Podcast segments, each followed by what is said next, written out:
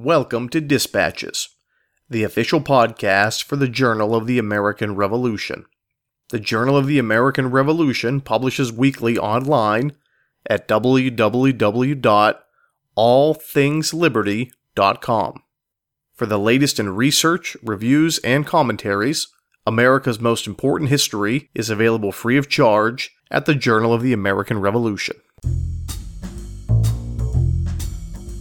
He, he knew he had a very high opinion of, of Knowlton um, from what he knew of his service in the French and Indian War and from what he had done it during the time that the that Washington's army was besieging the British in Boston. So Washington decided that uh, he needed a special unit. That's author and Journal of the American Revolution contributor David Price, talking about the life of Thomas Knowlton, and he's our guest today. I'm Brady Crytzer, and this is Dispatches. This episode is brought to you by Discover Concord, the town where our American history began. Plan to visit and explore historic Concord, Massachusetts. For more information, visit discoverconcordma.com. Hello, ladies and gentlemen, and welcome to another episode of Dispatches. I'm your host, Brady Crytzer. Today, our guest is author and Journal of the American Revolution contributor David Price and he'll be talking about an article he wrote entitled Thomas Knowlton's Revolution. This is one of those great articles that distills a life into one very readable, very interesting uh, article.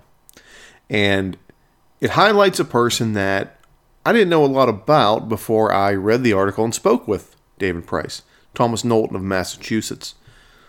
But as you read this, you'll sort of be amazed at his life and his service in the war. Uh, he was kind of everywhere.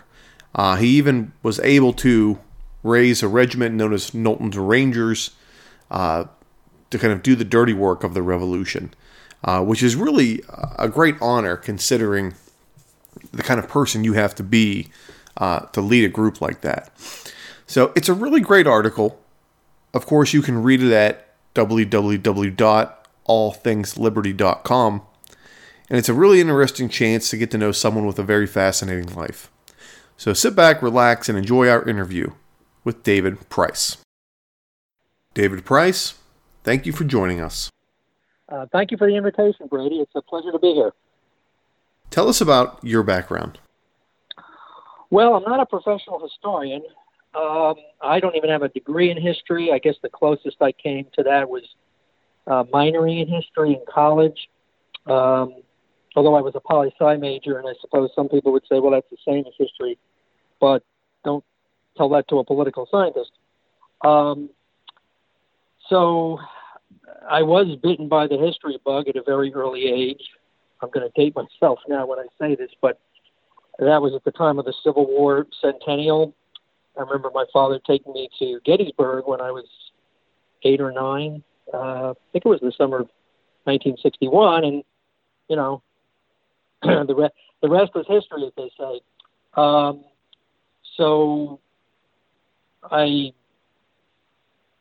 never, you know, taught history or um, engaged in uh, historical research really until uh, you know, recently when I started uh, writing a um, a series of books that I guess you could say amounts to a trilogy about the ten crucial days of the revolution. After I retired from my uh, my career, uh, I was I was a New Jersey uh, state employee for 34 years and two months, but it was counting. Um, I went up to Washington Crossing Historic Park which is about 20 minutes from my house by car. And I knew they were looking for uh, tour guides, and um, they call them historical interpreters. And so I volunteered my services there, and uh, did that for a couple years. Uh, at which point they unvolunteered me and made me a part-time um, staff person for the, the Friends of Washington Crossing Park, which is the nonprofit uh, that runs the tour program there and conducts the special events like the reenactment of the crossing in December and operates the gift shop and and other things. And then at some point, um, I guess about six years ago now, I decided to to write. I mean, I, I'd always liked to write. I think I described myself on my uh, on the homepage of my website as a history buff who likes to write. And um, I had I had written some articles for the the Friends newsletter, including some book reviews, and then I decided to write some a series of profiles about what I call unsung patriot heroes of the Ten Crucial Days, and that eventuated in my first book, Rescuing the Revolution. Um, I was uh, well. I decided to write a second book, The Road to Assunpink Creek, which um, is a history of the uh, of the Ten Crucial Days, but kind of a contrarian one, I think, because it, it focuses on the um, or, or devotes uh, maybe some people might think disproportionate attention to the second battle, second battle of Trenton or the Battle of Assunpink Creek, uh, because I felt then and do now that that was actually the most pivotal event of the uh, period and maybe of the war, even though it was kind of the Rodney Dangerfield of battles. So I dedicated that book to the memory of, of one of the unsung heroes that I wrote about in my first book, uh, who was uh, Edward Hand, Colonel Edward Hand, and his men. And then in my last book, um, most recent book, John Haslet's World, I wrote about another unsung, if you will, who uh, also, like Hand, was um, allocated a chapter in my first book. Wrote about Hand and his and his Delaware Regiment, of 1776, Delaware Blues. Um, and, um, you know, at that point, I, you know, I, I kind of felt like, well, I, I, I don't know that I set out on a, a mission to write a trilogy in 10 crucial days, certainly not when I started, but at some point when I got into that, maybe when I was working on the second book, I felt like, hey, you know, this is something I'd like to do. And I did it. Um, how well is you know, for others to judge, obviously. But you know, mission accomplished, and and I didn't feel as though I needed to do anything else at that point in the way of a you know major literary project. Um, since I finished that third book, I had start, uh, launched a website and started uh, publishing a series of blog posts on Rev War related topics on the website. Um, and I thought, well, you know, this is what I'm going to be doing going forward from a literary standpoint. But then um, I, I guess I must have had it in the back of my mind to to possibly write about another unsung patriot hero, although one who had nothing to do with the Ten Crucial Days. I, I, I knew that if I was going to write another book, it was going to be Rev War related, but I wanted to get away from the the TCD, the Ten Crucial Days, because I figured I had beaten that horse to death and uh, exhumed the body and beat it some more.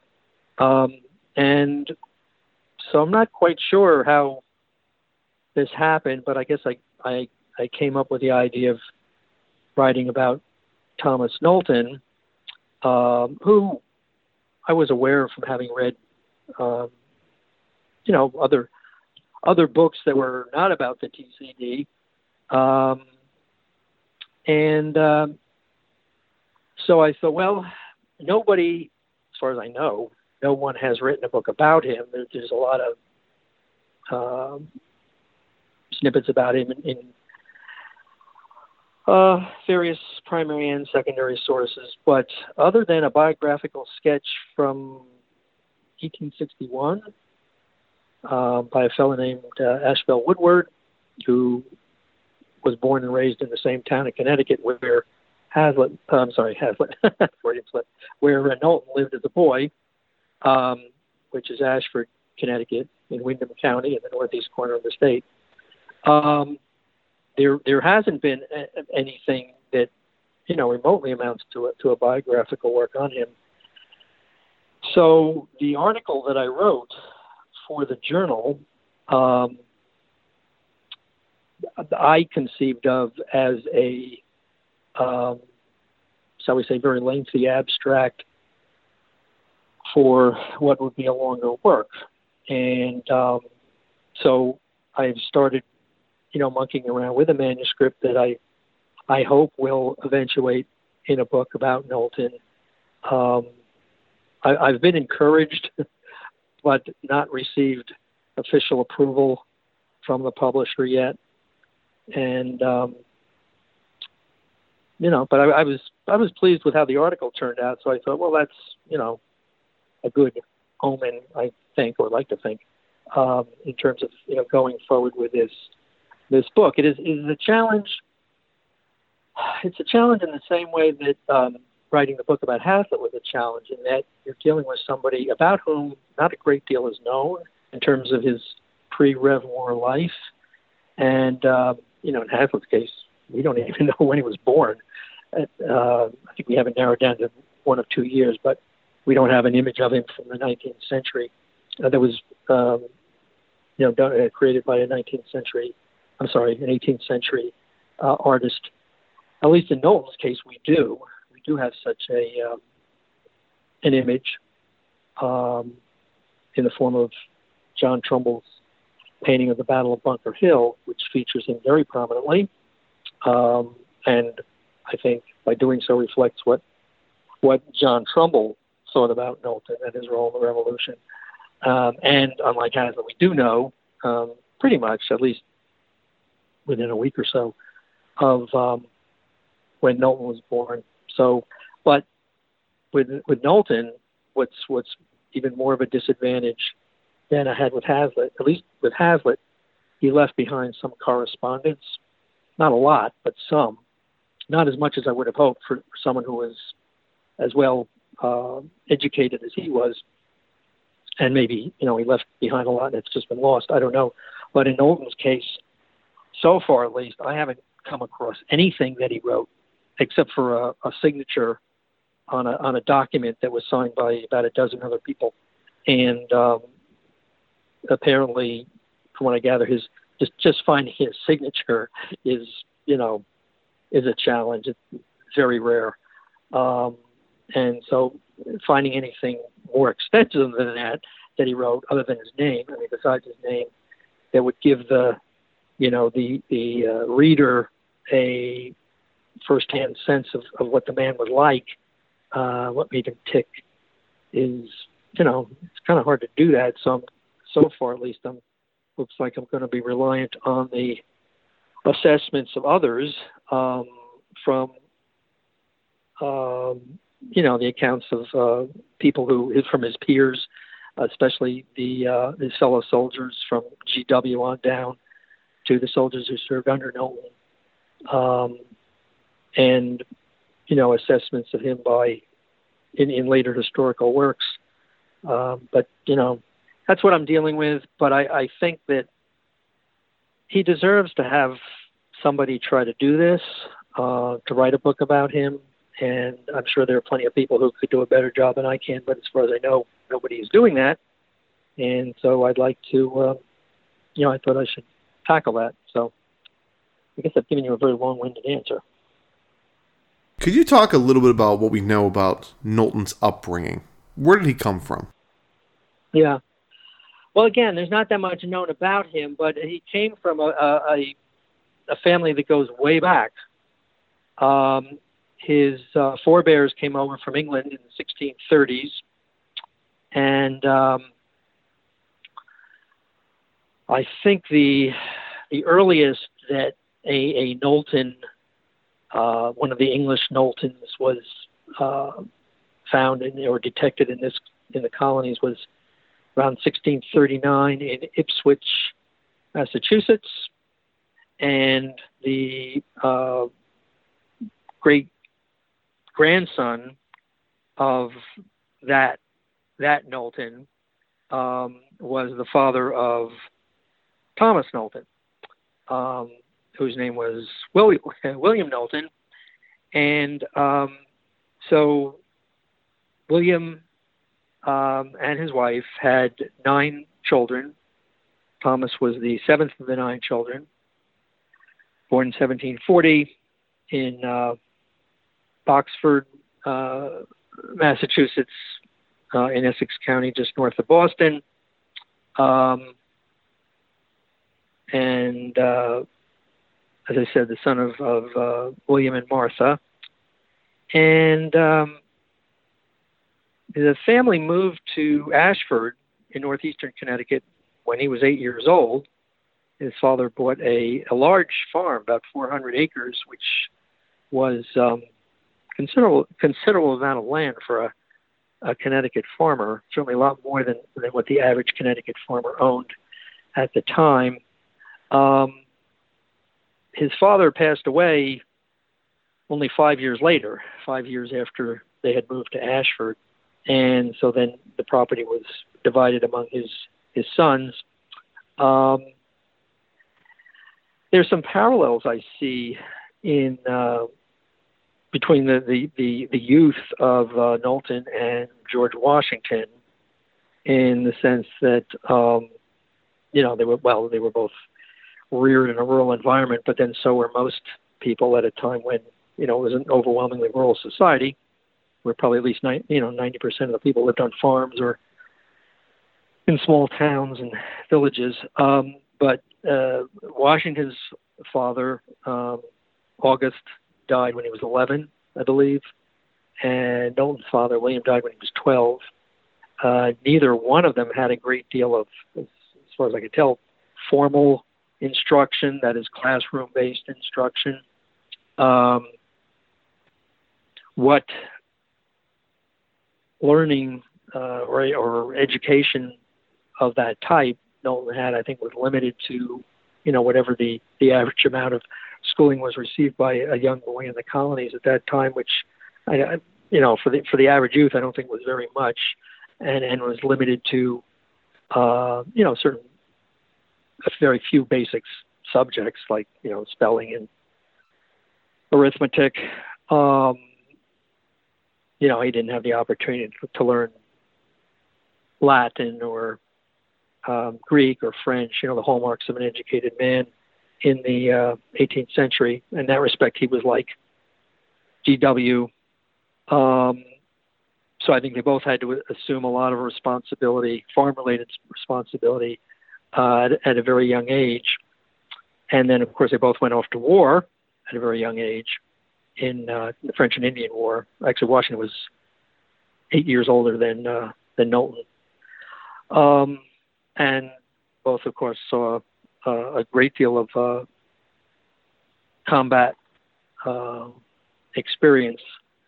And um, so when he went off to war, uh, to fight the French and their Indian allies in 1757. Um, he was only 16. His older brother, his next oldest brother, Daniel, who was two years older than than Thomas, had joined up the year before, and they would serve together throughout the war.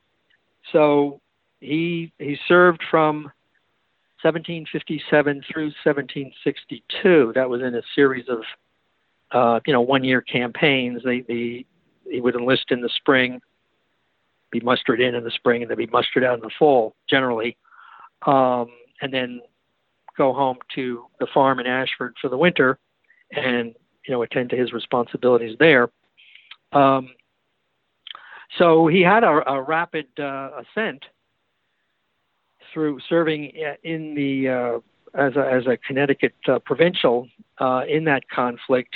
Um, he received between 1758 and 1762, he received three promotions from private to sergeant to ensign to second lieutenant. And he participated in four major campaigns uh, the Battle of Wood Creek in, I guess it's west central New York, near Lake George in 1758, um, the siege of uh, Fort Ticonderoga or Fort Carillon, as the French called it, uh, in uh, the following year, 59. The uh, capture of Montreal, 1760, which of course was the last French holdout uh, or stronghold in Canada. And then in 1762, the siege of Havana, after the, the British had declared war on Spain, um, and Spain had reciprocated.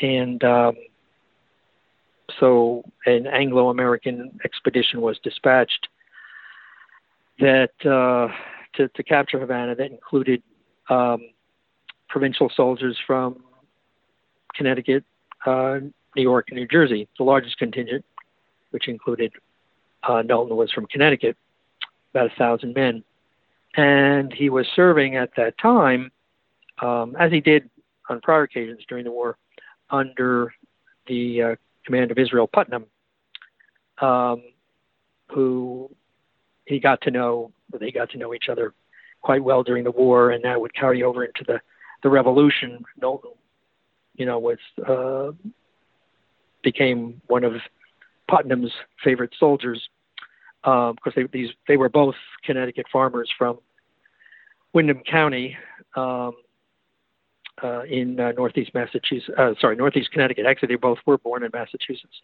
so they had that in common to begin with. Um, and uh, so Knowlton survived two near-death experiences during the war. Uh, one at the Battle of uh, Wood Creek from musket fire, and in 1762 during the siege of Havana from tropical disease, which felled about 60% of the the, um, the Connecticut uh, unit that he was serving in. Um, so what he learned during that war was, uh, you know, not only the art of, of soldiering, um, you know, leading men, but also uh, wilderness warfare in particular, and the uh, tactics of ranger units, which were made famous, of course, by uh, Robert Rogers, Captain then Major Robert Rogers, um, Putnam and Knowlton both served with the the the uh, the Ranger units that that Rogers was leading in uh, well Putnam before uh, Knowlton, but um, so you know that that their their distinctive uh, approach to to warfare, the the type of um, you know reconnaissance, um, probes, raids into hostile territory, um, you know, in, in the wilderness context was something that Knowlton learned at a, at a very very young age. So, by the time the war ended, or by the time his service ended, which was, um, I guess, effectively when when hostilities ended, he was only uh, 21, but he was a veteran. You know, he had served for several years and as I said, had you know more than one near-death experience. So he was a he was an experienced uh, an experienced soldier, but he appears to have made the the transition, you know, back to farming uh, reasonably successfully when the war ended, and he had during the interval, one of the intervals um, between his military campaigns, when he had returned home to Ashford, he had married Anna Keyes. At that point, Thomas was 18 and Anna was all of 15. And they would go on to have, uh, well, nine children, two of whom died at a very young age. And um, Thomas's uh, oldest son, Frederick, um, who was born, well, during the time that Thomas was serving in the French and Indian War, would later join him um, in the revolution in 1775 at the age of 14 would be with his father at Bunker Hill and would be with his father at the the Battle of Harlem Heights the following year um, when his father received a mortal wound and he was with with his father I think in in his final moments or or close to his final moments. Knowlton will fight at Bunker Hill. Can you talk about that? Yeah, well, um, so he well, I mean, I think I, mean, I mentioned the the Trumbull painting of uh, Knowlton at, at Bunker Hill, and um, and the image we have of him in that painting is probably the best likeness we have. The fact that um, Trumbull portrayed him so prominently in that painting in the forefront even ahead of William Prescott, who, at least according to some people's accounts, was commanding the militia at Bunker Hill. You know, some people say it was Putnam, some people would say it was it was Prescott. Um, but anyway, the fact that, that Knowlton uh, portrays in that way, I think, is a commentary on certainly what what uh, what what Trumbull you know thought of Knowlton, um, but I think also reflects the the uh, recognition that that Knowlton received coming out of the Battle of Bunker Hill. He, he became, at least according to one account, I think he was regarded as something of a legend, um, and someone trying to remember who who said this that you know if if he if in fact Knowlton had been in command um, at uh, Bunker Hill, things might have turned out somewhat dif- differently for the for the Americans in a more favorable way. I'm not quite certain how that would have occurred, but um, in any case, he was uh, at the, at the time um, he was a captain uh, with the Fifth Company of the Connecticut Regiment, serving under his old comrade in arms, General then now General Israel Putnam, and um, Knowlton had under his command some 200 men uh, who were part of the larger force that was being led by William Prescott. So uh, Prescott and the men who were immediately under his command were, were in the redoubt on Breed's Hill, um, or what subsequently became known as Breed's Hill. I don't believe it was known as Breed's Hill at the time of the battle, but um, in any event, um, Prescott had ordered Knowlton's force to take up a position on the eastern slope of Breed's Hill that was facing the uh, Mystic River. And so they lined up along a livestock fence that stretched for several hundred yards from the redoubt uh, on, on the, I guess it was on the eastern side of the redoubt on Breed's Hill. And then Knowlton directed his men to reinforce this barrier with rails and posts that they took from other fields and filled the openings with uh, newly cut grass and hay in order to create a, a suitable breastwork. And um, they held their place during the uh, the British attack. Um, as you know, the, the British launched three charges. The first was against the the left, um, the extreme left, I guess, of the defensive alignment, which was uh, John Stark's men from New Hampshire, and then the next was against Knowlton's force um, against that guarding that fence line, and then the third and final charge. Well, actually, I think it was the second and the third uh, charge were against uh, the redoubt. So um, Knowlton and his men, you know, held their own, and then when the ammunition got so low that the um, Prescott's men in the redoubt could no longer, you know, resist the the oncoming British, um, and they pulled back, Knowlton's men acted as a protective rear guard to cover their retreat uh, back to Bunker Hill and then, you know, towards the the uh, the Charlestown Neck, I think is what it's called. Um, that is leading leading from the the, penin- the Charlestown Peninsula back onto the uh, the mainland.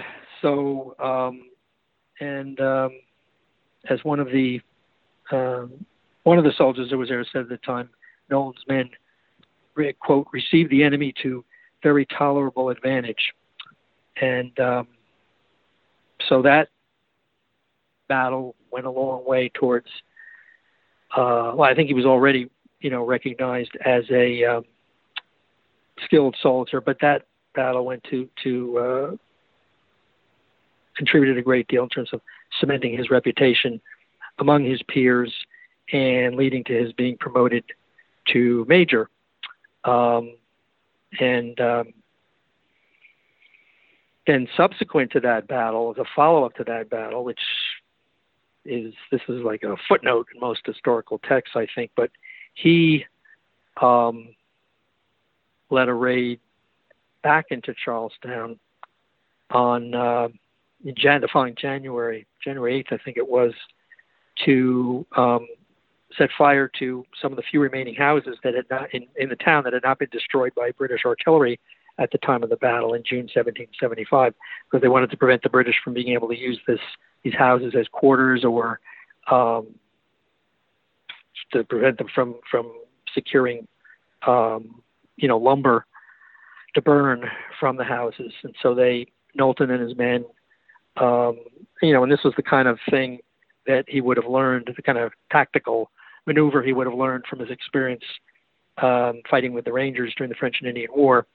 Uh, launched this raid at night, and without firing a shot, they um, they set fire to eight. Uh, yeah, I think it was eight of the 14 houses, and came away with uh, several prisoners, I believe, um, and were complimented. Knowlton was complimented by um, Washington for, you know, for his his leadership of that uh, of that raid. What were Knowlton's Rangers, and why were they formed? Well, they were founded because Washington had a desperate need for uh, intelligence, and this was a problem that was, um, well, I suppose it plagued him throughout the war, but it was especially plaguing him in 1776, and um, you know he knew he knew it was a problem, um, that he needed a, a, a more effective um, intel or, or, or recon uh, capability than what he had. Um, and, you know, he, he knew, uh, they had a very high opinion of, of Knowlton um, from what he knew of his service in the French and Indian War and from what he had done at, at Bunker Hill um, and subsequent activity, as I mentioned. Um, during the time that the that Washington's army was besieging the British in Boston.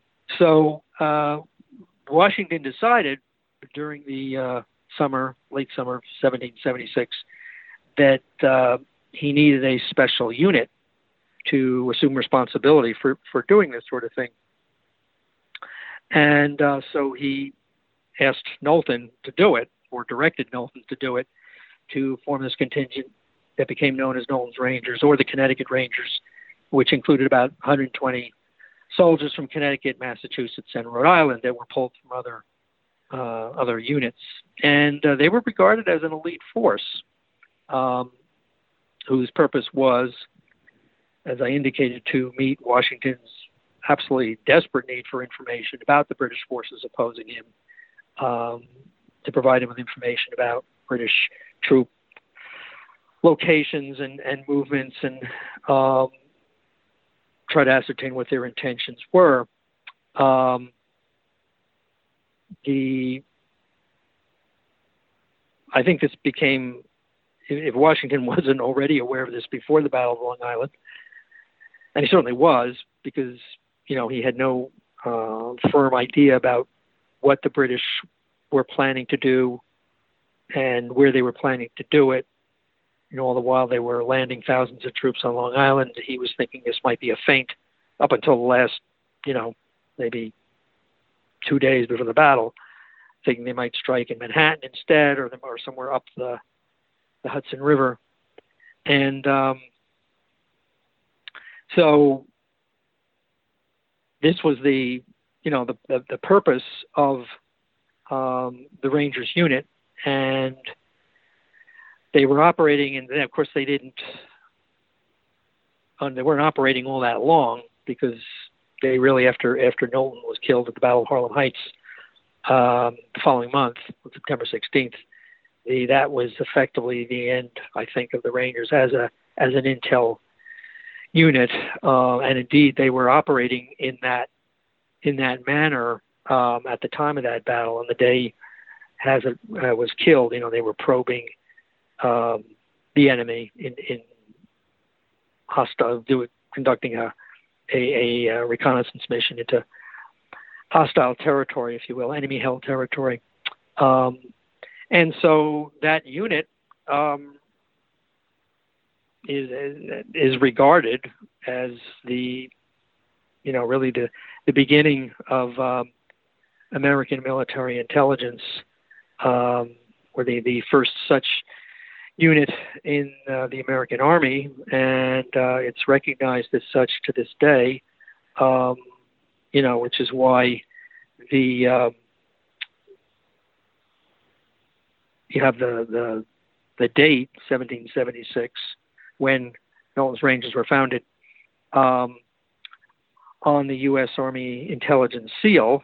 That's intended to, you know, uh, denote the formation of of Knowlton's Rangers um, as the forerunner of the current Army's intelligence branch. And then 1995, the Military Intelligence Corps Association established something called the Knowlton Award. That is the name of it, in the Colonel's honor, to recognize members of the association, um, which encompasses the Army's various military intel uh, units and their personnel, uh, to recognize members of the association who have made significant contributions to the Corps, and not just displaying outstanding professional competence, but also um, demonstrating the highest standards of integrity and uh, moral character. So that legacy, if you will, of the of Knowlton's Rangers um, has, to that extent anyway, has you know uh, extended down to this day. David, we always end with this question. Uh, how does this article help us to understand the Revolutionary Era better? Uh, well, I think um,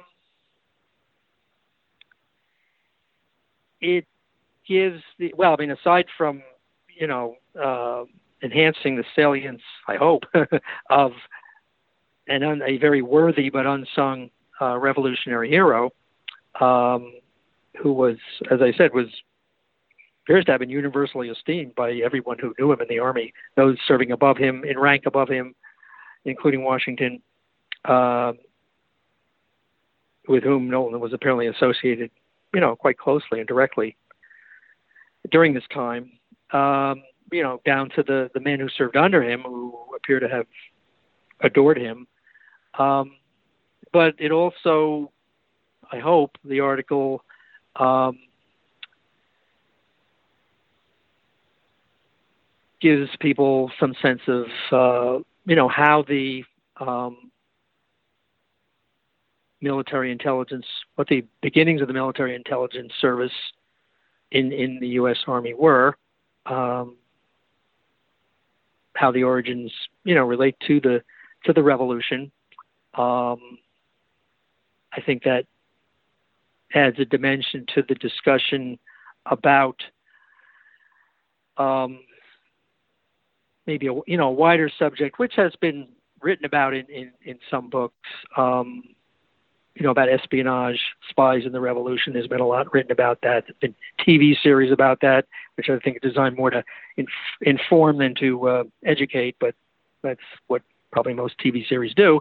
Um, one thing in particular, I hope it would make people do, and um, well, I think it's one of the motivations for my wanting to write the article and and and also write a book.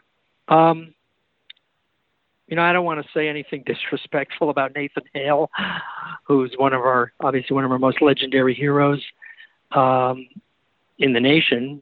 You know, and, and the state of Connecticut, from which both he and Knowlton hailed. Um, voted its its legislature voted I think back in the 80s to to name Hale as the Connecticut state hero. But um, I'd like to put in a good word for Knowlton, who was Hale's commanding officer, and um, you know Hale is to be admired for his bravery, if not for his lack of good judgment in going on a spy mission for which he was singularly unqualified by virtue of his lack of training and and the fact that his temperament was very ill suited to this sort of thing as he was so advised by his friends, by his peers at the time who tried to discourage him from doing this. And unfortunately, he paid the ultimate result, uh, price for that. Um, you know, but he's he's known largely for allegedly saying, you know, that one sentence that I get the sense, um, in all probability, he did not say. Um, but interestingly enough, on the morning that before he was hanged, he one of the two missives that he wrote was to his commanding officer, Colonel Knowlton, because that was what you know military protocol required that he report to his superior officer the outcome of his mission. Unbeknownst to Hale at the time, was that on the morning he was writing this, um, it was six days after Knowlton had been killed at the Battle of Harlem Heights. So, um, you know, all hail, Hale, but I think that Knowlton, uh, frankly, deserves as much or more recognition in terms of what he actually did. Um, and so, if this article helps to do that, then uh, I will be very pleased. David Price, thanks again. Thank you very much, Brady. The music played in this episode included works by Kevin MacLeod and the Sturbridge Colonial Militia. Any unauthorized reproduction or use of this podcast, without the express written permission of the Journal of the American Revolution, is strictly prohibited. For everyone here at Dispatches, I'm Brady Crytzer saying so long.